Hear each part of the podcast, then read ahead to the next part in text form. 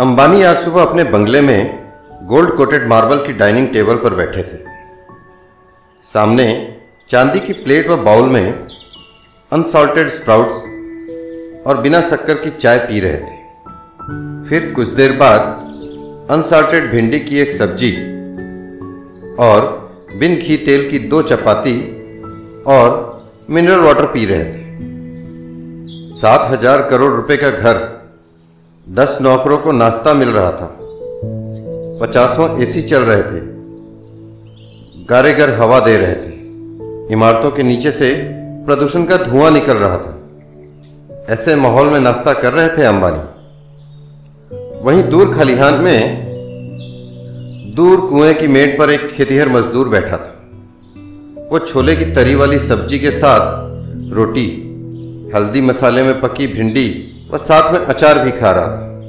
मीठे में गुड़ और पीने के लिए बर्तन में ठंडा पानी था। सामने हरे भरे खेत, शुद्ध हवा में लहराती फ़सलें, ठंडी हवाएँ, चिड़ियों की चहचहाट तथा वह आराम से खा रहा था।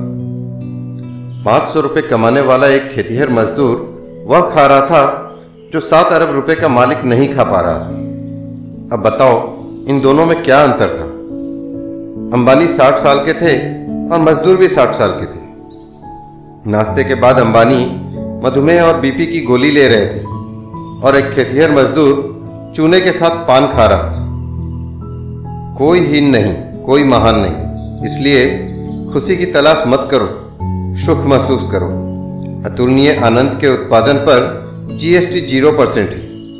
खुद को ढूंढे, बाकी सब कुछ गूगल पर उपलब्ध है। दोस्तों, अच्छी लगे तो लाइक शेयर एंड सब्सक्राइब कर दें। धन्यवाद।